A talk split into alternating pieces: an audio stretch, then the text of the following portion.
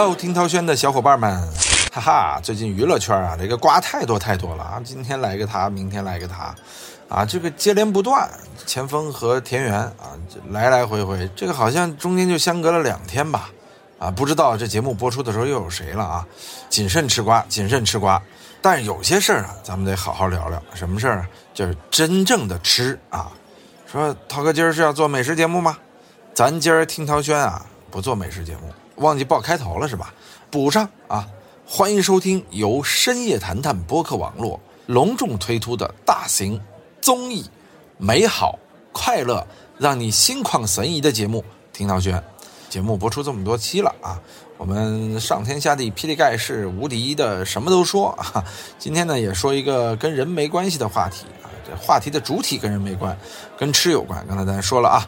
呃，为什么聊这个呢？听涛轩有一群粉丝啊，叫猜友，啊，听你开头猜你说啥，他们肯定要说了啊，你说的肯定是胖哥俩肉蟹堡，哎，我说的就是胖哥俩肉蟹堡，哎呀，说实话，我说这个还挺惭愧哈，因为本涛哥我从来没吃过胖哥俩肉蟹堡，胖哥俩肉蟹堡这名儿对我来说是没有任何吸引力的啊，首先那胖哥俩这么油腻啊。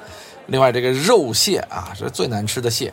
作为一个在海边长大的人啊，不得不嘱咐大家吃蟹，尤其海蟹啊，一定要吃梭蟹啊。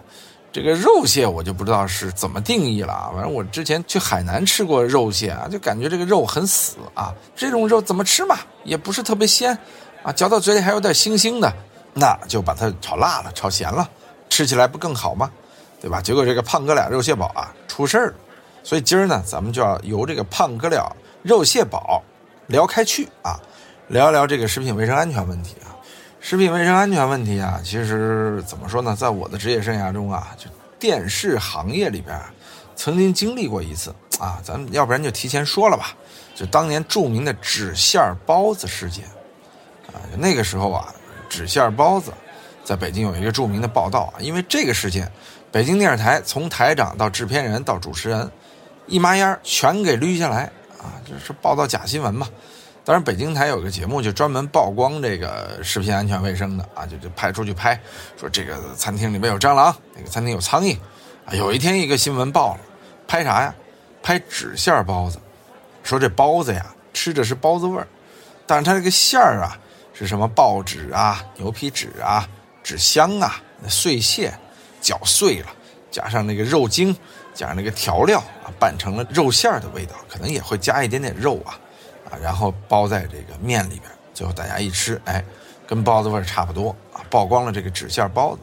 但后来证明啊，这则新闻，哎，是做出来的。但不得不说，关系到食品卫生安全的，很多人爱看。这则新闻后来为什么出事儿了呢？因为这假新闻闹大了呀，啊，被日本人给用去了，日本人把这段拿出去跑日本做文章了。啊，甚至要闹到世卫组织，说这个奥运会啊，北京的食品卫生安全有问题。这事儿后来给国家造成了很大麻烦，这也是为什么把北京电视台这个从台长到底下全都给撤了的原因。啊，说实话，事儿惹大了。这当年著名的纸馅包子事件啊，咱们聊个小话题啊，小 tips 啊，这不是小 tips，小故事啊。回头来呢，还是聊聊今天这个胖哥俩肉蟹堡啊。首先，我再说一个小 tips，说涛哥，你说不说正题了？啊，这 tips 太多了啊！肉蟹堡，我不建议大家吃啊，就我不是打击这种食品啊，兄弟们，你们吃海鲜啊，一定要吃那最鲜的。我建议大家像蟹呀、虾这些，就吃白灼或者清蒸，别加什么油炸啊，什么辣，是吧？其实香辣蟹呀，我吃的不多，就是因为。你想香辣蟹，它能给你放什么好蟹？又咸又辣，那哪是香辣蟹？那臭辣蟹才对呀！拿的其实都是死蟹或者过期的蟹给你做，做出来那个味儿啊，哎呦，就就全靠调料啊！说实话，你能吃出香辣蟹、香辣虾的区别吗？啊，这不一个味儿吗？因为调料都那么重啊！凡是重调料的油炸类的啊，基本上这都是为了掩盖食品本身的不理想的。那个味道，啊，怎么不理想呢？就是变质了，所以很多人会优先，哎，把好食材用作什么清蒸啊、煮啊，就这种相对来说吃原味的做法上，尤其是吃海鲜啊。我说实话，我我作为一个连云港人，我要吐槽一下咱们三亚的海鲜啊。三亚海鲜当然你也可以白灼，但是三亚海鲜有很多做法，有的还拿 cheese 做，有的还勾了芡了。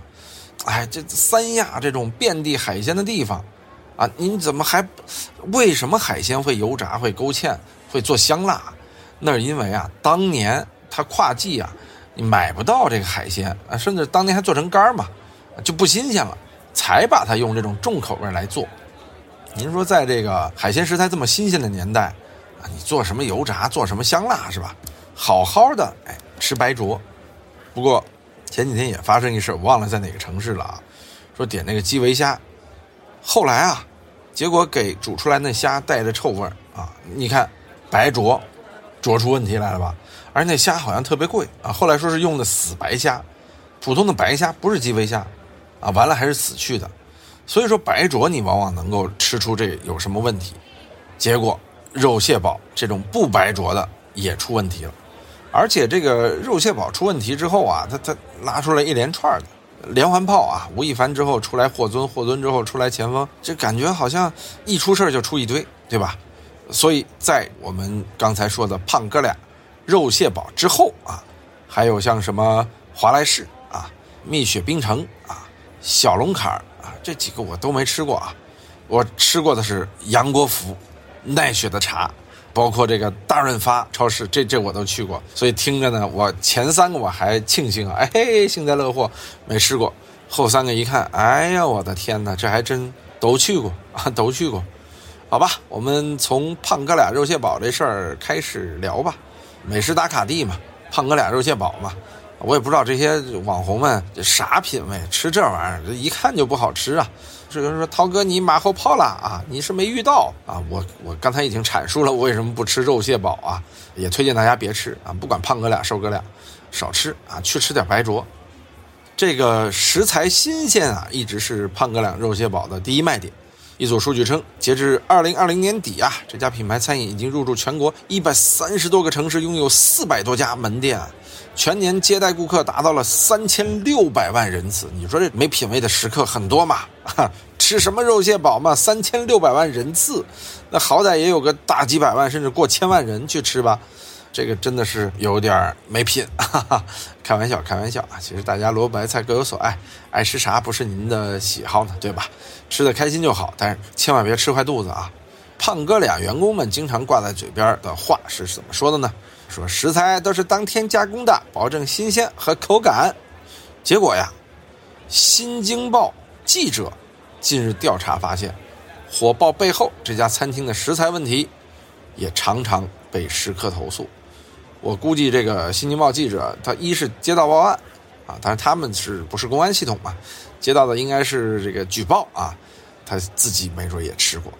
于是六月底开始，他们先后卧底进入了北京两家由胖哥俩直接管理的合营门店，发现这两家店大量使用过期食材，于是在网上公布了近七分钟的视频。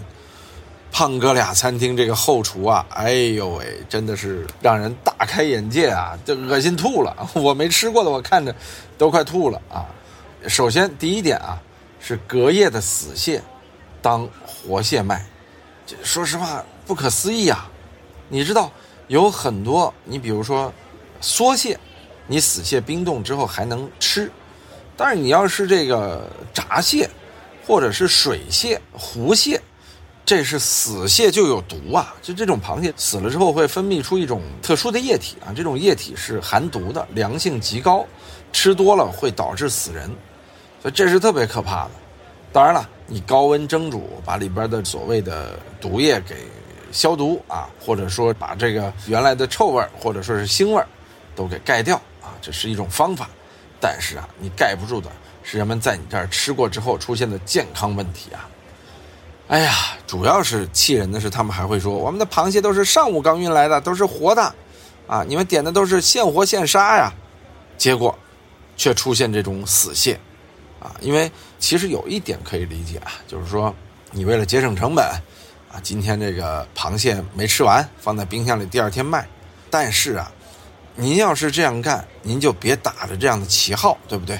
你既然说了都是刚拿出来都是活的，你就别再挂着羊头卖狗肉啊！这事儿出了之后啊，说实话，和生汇那家隔夜蟹的胖哥俩是最先爆出来的。这和生汇我还真老去吃啊，但是幸亏没有吃这个胖哥俩，要不得恶心几天。除了螃蟹之外啊，土豆也是这家餐厅消耗量最大的食材。然而啊，这里边啊。过期土豆好多呀，我就说这胖哥俩的管理一定是有问题的。你说你螃蟹啊，它容易死，啊死了之后贵，你觉得为了节省做这样的事情，但是你土豆你怎么还能过期呢？对不对？这这土豆这都发霉了，你还要经过加工给消费者吃，而且啊后厨温度高，有些保质期内的土豆也会变质。因为记者在里边卧底的时候发现了嘛，三十多斤剁好的土豆，已经散发出异味但是啊，它这肉蟹煲它辣呀，它咸啊，它加了调料多呀，全盖住了。所以还是涛哥奉劝大家，别吃那些什么高辣高咸啊、油炸，千万别吃。又说了一遍啊，有人说四川的，我们四川的怎么就爱吃这些东西呢？就是四川啊，早年间啊，也是因为那会儿大家穷，在盆地里边。天气也炎热，说实话，也有东西啊，它就不新鲜了。做辣，啊，那是当年，但是现在啊，人家这个食品安全可是必须得过关的，因为吃坏了肚子赔不起啊，对吧？所以说，哪个地方的美食都是在改进，但是您不能故意找变质的给大家吃，是吧？有人说，那我们不是赔钱了吗？这我觉得是您管理的问题，对不对？管理的问题。当然了，我之前也听说过。一些在麦当劳和肯德基打工的朋友，有一个朋友在英国，在肯德基打工了三年，从此啊，他再不吃肯德基、麦当劳。我说为什么呀？他您是没在后厨待过啊，待过这个差不多一个月，你再不想吃？我说这这神了啊！这点啊，咱们听众当中不知道有没有在麦当劳或者肯德基后厨做过的，是不是这样啊？是不是这样？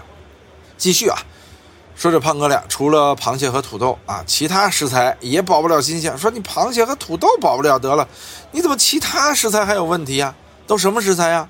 啊，有牛骨，有鸡爪，啊，都是变质的啊，变质牛骨、变质鸡爪，仍然放到菜里边去。哎呦，这个就有点过分了啊！这这真的是管理上的严重问题。除此之外，啊，记者调查还发现。像这个胖哥俩的大峡谷店啊，这名儿起的啊，有点像在美国是吧？还存在刻意的缺斤短两。表面上一份肉蟹煲用蟹是五百克，后厨一用四百三十克、四百克，而且都是固定的，宗旨就是尽量不要多，也是把行业潜规则告诉了这个记者，记者就给爆出来了。估算下来，仅靠缺斤短两，这家店一天就能多赚两千元。哎呀，多赚两千元，这也有点用范志毅的话说，脸都不要了。哎，说实话，这事儿一出，网友立刻就怒了，啊，说把这个餐厅拉进黑名单。因为咱刚才说了，这胖哥俩他这个餐厅的人流量巨大呀，来吃饭的人次巨多呀，就开始有网友啊提出自己在胖哥俩吃饭出现了一些不良的反应了，以及一些不良的现象。诸如螃蟹有臭味儿啊，豆腐发酸，鸡爪有腥味儿，有网友就指出吃完腹泻拉肚子。其中，就餐后出现腹泻等不适应状况的留言，在胖哥俩北京门店就有多达一百六十五条啊。北京上地华联的胖哥俩那餐厅啊，也有很多说网友在那儿吃了，出现了腹痛、腹泻和发热啊。随后一家人被医生诊断出这个急性肠胃炎，所以就怀疑这胖哥俩有问题。一出事儿之后，大家都回忆起当年的事情来了。哎呀，说实话呀，胖哥俩这次啊，我觉得很多的风波都是还怪于他们太贪，啊，就想我这个能通过降低成本，啊，把利润提上来。但是啊，降低成本真不是这么个降法，对吧？你可以跟供应商来谈新的合作模式，你可以有效的。来管理你的土豆啊、牛骨啊，还有酸奶呀、鸭血呀，是吧？你不能一下子就用这种方式，而且是接连不断的方式，啊，伤害消费者身体的方式来接源开流，这不对呀。你不能拿食客的这个身体开玩笑，对不对？所以这是不对的。哪怕你把好虾换成比如五十块钱的这种基围虾，这个品种换成一个四十块钱的，这你也是缺了德了。但是你不伤人呢，对吧？您现在让人吃变质的东西，这合适吗？啊，胖哥俩呢也觉得不合适了，于是，在官微回应了一下，表示高度重视，涉事的门店已经停业整顿了。哎呦，这一整顿啊，有很多胖哥俩的粉丝啊，也觉着冤枉啊，这吃的挺好的。这几个都是铁齿钢胃，哈，就不怕这东西。然后很快呢，北京市场监督局就对涉事的门店进行了立案调查，包括凯德茂大峡谷店。啊，还有刚才我们提到的几个店啊，政府在接到媒体消息之后，还是非常重视的。当然了，我们说过这次胖哥俩事件呢，它不是突发的一件两件，还有一系列的事情。也就是在爆出的同一天，市场监管局从八月二十三日召开新闻通气会，公开六起食品安全的查处情况。四月份以来啊，包括一小龙坎火锅店，二蜜雪冰城，三华莱士，四杨国福麻辣烫。五奈雪的茶，六达尔发超市都有食品安全问题，哇，这个瓜够大了啊！主要是我觉得这些品牌都比胖哥俩要大，因为胖哥俩你看我听都没听过，但是后面这些品牌啊，全都吃过啊，不光听过啊。说实话，这事儿真的大。在胖哥俩之后，咱说了小龙坎火锅店，啊，火锅也是涛哥不怎么吃的一类食品啊。其实火锅好吃，首先要说火锅好吃，尤其是重庆火锅。每次去重庆之后，那火锅吃的开心啊！我为什么不吃呢？两点原因，一点是我一直觉得花了钱了，消费了啊。你好歹消费的是什么呀？除了你的食材之外，应该是厨师的烹饪技艺吧？火锅这玩意儿，我买了之后还要我自己做啊？那我我合着我自己自掏腰包，我还要给你出力？当然这是谬论啊，这是谬论啊，这这是我自己的小理论啊。我不爱吃火锅的一个原因，你甭管火锅再好吃，我觉得都不值得去吃啊！你吃点儿需要厨师用很大心血来帮你做好的多好啊！呃，还有烤肉啊，那是其他的了啊。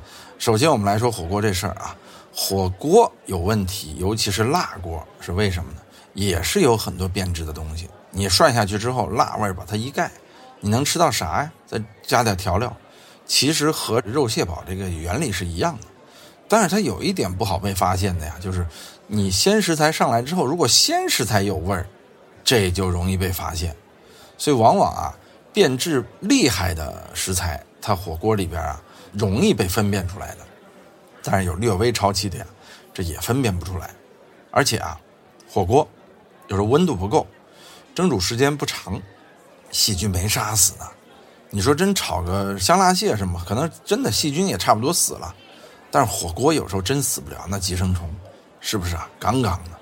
为什么说小龙坎这个有问题呢？是鲜鸭血被证明了不是鸭血啊，因为拿他们这些鲜鸭血去送检了嘛，说里边含的是鸡血啊，说鸡血一般不吃，一般鸡血都是作为饲料用的。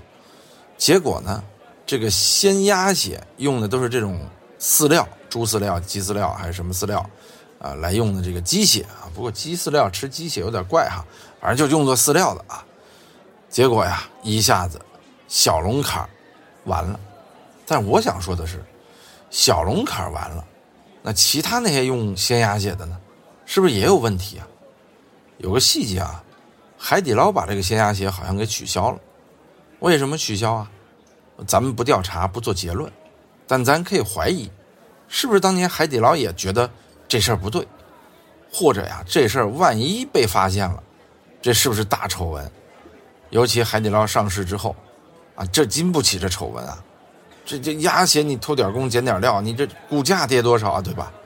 咱这是阴谋论啊，胡想乱想啊！大家也可以去回忆、去调查，看当年是不是也是这样。这是刚才我们说的这个小龙坎接下来我们说一家网红店蜜雪冰城，啊，这个应该是二零二一年上半年最火的歌啊，就我爱你，你爱我，蜜雪冰城甜蜜蜜啊。呃，我也不知道这事儿为什么能火啊？就为什么蜜雪冰城，就因为这首歌火了，真无聊啊！应该是他们花钱买了流量啊，推着推着变成洗脑旋律了，而且这旋律也不是他们自己编的，多少年前的一个名曲是吧？就就变成了这样了。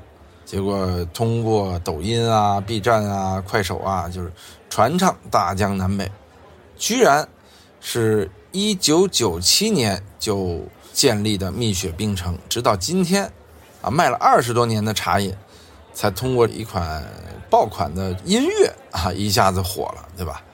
但是呢，我个人也是不喝蜜雪冰城的。我刚才聊天的时候还说呢，蜜雪冰城我为什么不喝呀？美术太差，你看那个 logo，啊，你看那个盒，那一看就很 low，品质不高。我都怀疑蜜雪冰城那个饮料盒它不是特别合格啊，这是我我的怀疑啊，纯粹阴谋论，阴谋论啊，没有调查，没有调查，咱们不做结论。而且蜜雪冰城在它火的那段时间啊，我看了一个短视频，一个人买了一个蜜雪冰城，一只小蟑螂在里边游，接着里边游的就有了各种生物啊，有的可能是做的，有的可能是真的。打那儿开始我就更不能喝这个。但是从某种意义上来说呢，那是不是，哎？只要有一个里边游的小蟑螂是真的，这玩意儿是不是倒胃口？这卫生问题再一次被曝光出来。今年五月曝光的蜜雪冰城卫生问题啊，主要集中在郑州的永安街店、济南的大观园店、武汉马湖商业街三家门店。这些加盟店吧，确实有时候他们也不好来完全把这个质量把控好，因为毕竟你是在这个大环境里边啊，你有没有像一些大厂商的那种？严格的管理模式啊，啊，这确实是容易出现问题，因为大量的是在所谓的超市啊，或者超市边上这个美食城，或者说周围全是聚垒了一堆做餐饮的这样的聚集地来卖这个奶茶啊，最后出问题，因为那里边蟑螂啊，什么东西都特别多。说实话，蜜雪冰城，我个人是觉得不光这个卫生有问题啊。它的配方啊，以及各种各样的背后的制作问题啊，其实也应该好好查查，因为我还是觉得不大对啊，因为看上去就不大对啊。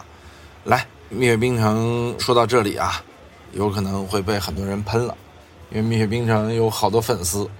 你看，蜜雪冰城出事之后发了致歉声明之后，结果呀，微博底下看不见铺天盖地的指责，相反，点赞最高亮的几条分别是。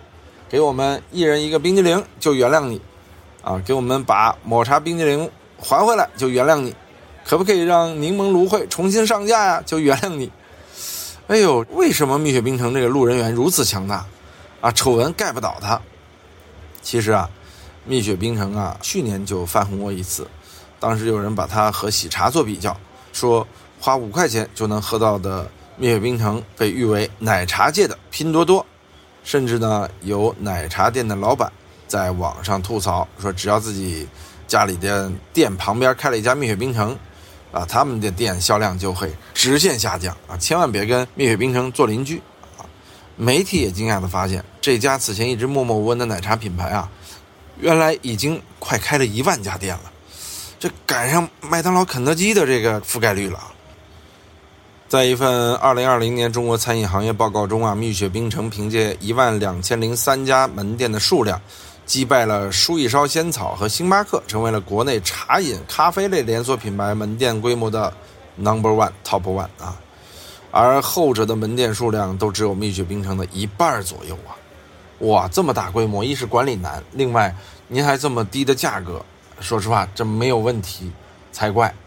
蜜雪冰城也是因为当年给河南洪灾捐了款，啊，捐款呢数额也挺大，结果呢很多粉丝啊就觉得有仗义啊，跟鸿星尔克一样。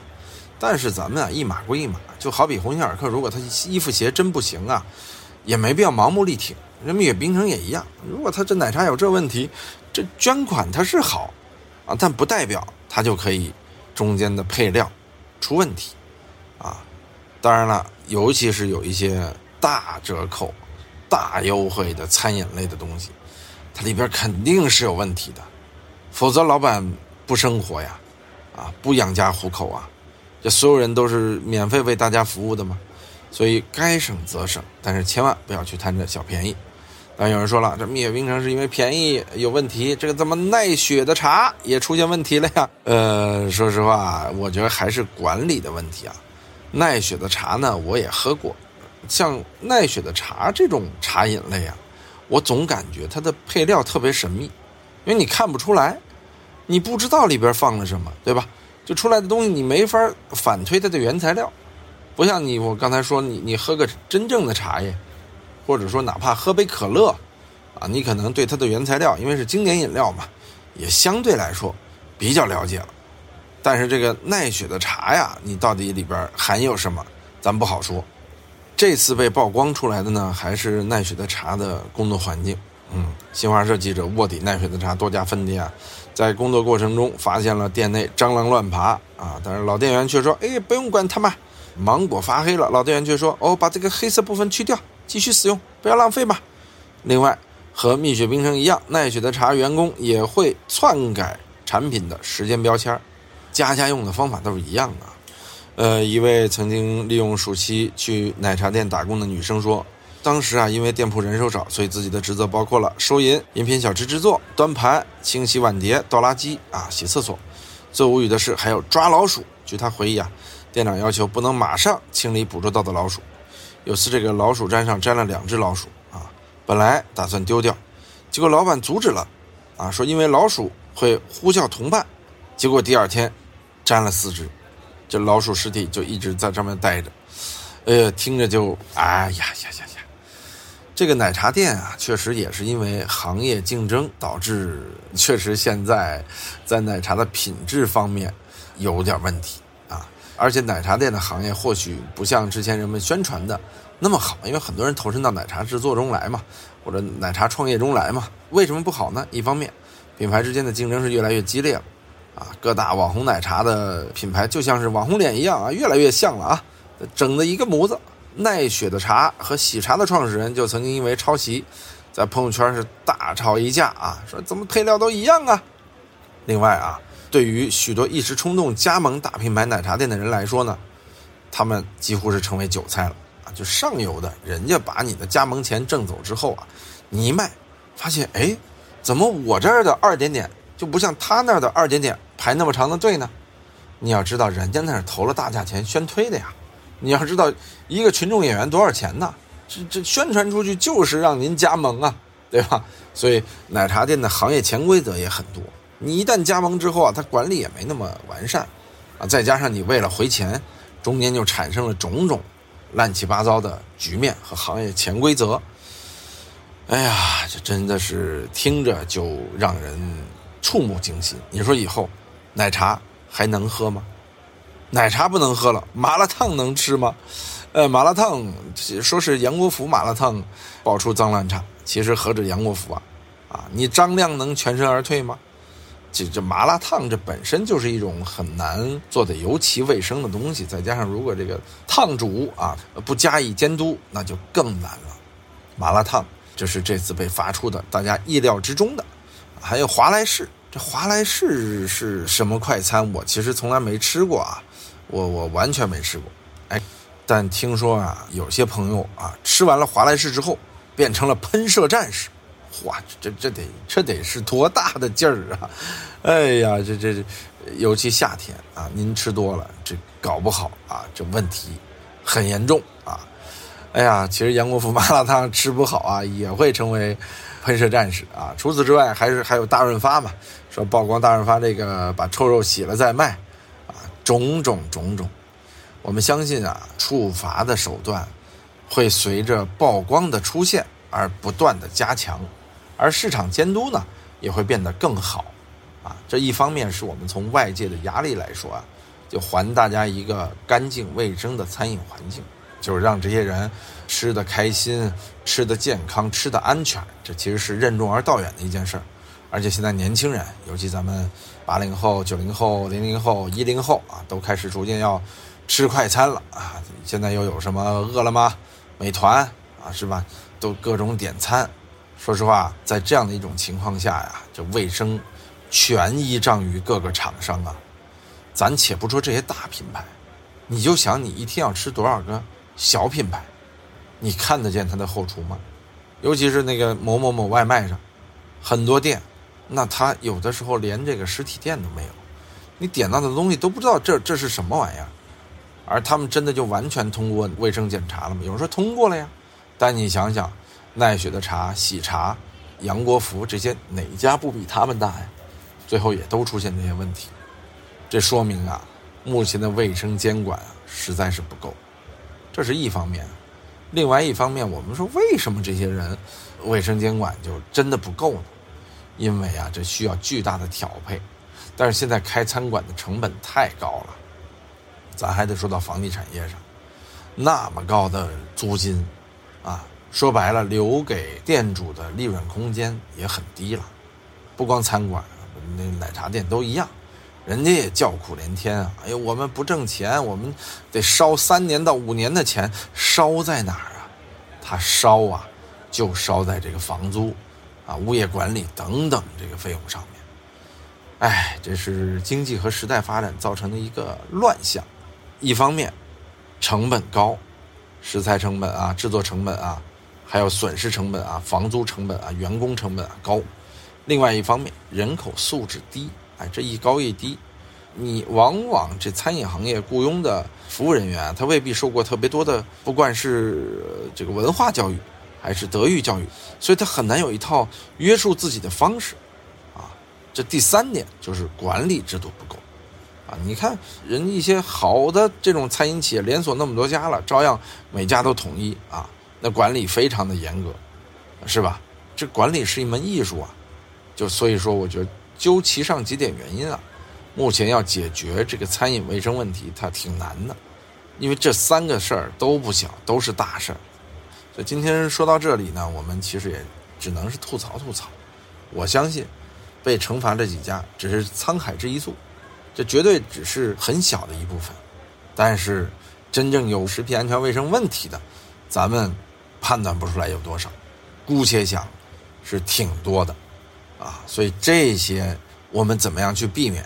怎么能吃的安全、吃的健康？现在今天有商家说吃不死你就不错啊，这不是玩笑话，这真的是啊。他他的原则就是不能把你吃死，吃死他惹事儿，对吧？慢性毒药，杀人无形，救不出谁来。开玩笑，开玩笑。所以说，大家外出的时候啊，千万别误食慢性毒药啊。点外卖啊，或者自己外出就餐的时候啊，要认真审核啊。要学会有一颗听声辨位的舌头和耳朵，还有眼睛，通过望闻问切 啊，了解出这个菜它是不是新鲜的。还有啊，多吃清淡的，多吃白灼的啊。身体也好，一切都好，是吧？啊，今天这个我们这期听涛轩就是闲聊唠唠嗑啊，讲讲现在饮食的行业的乱现象啊。呃，以后如果有新的店被查出来，咱继续说，好歹给大家一份啊，哪些店不能吃的单子，对吧？啊，当然这些事儿其实对这些店的员工影响也挺大，生意受影响，员工工资就低，最后啊恶性循环。还是希望世界更美好吧。希望大家吃不到隔夜的螃蟹，吃不到变质的奶茶，吃不到蟑螂满地的麻辣烫，好吧？感谢您收听今天的听涛轩，我们下期节目再见。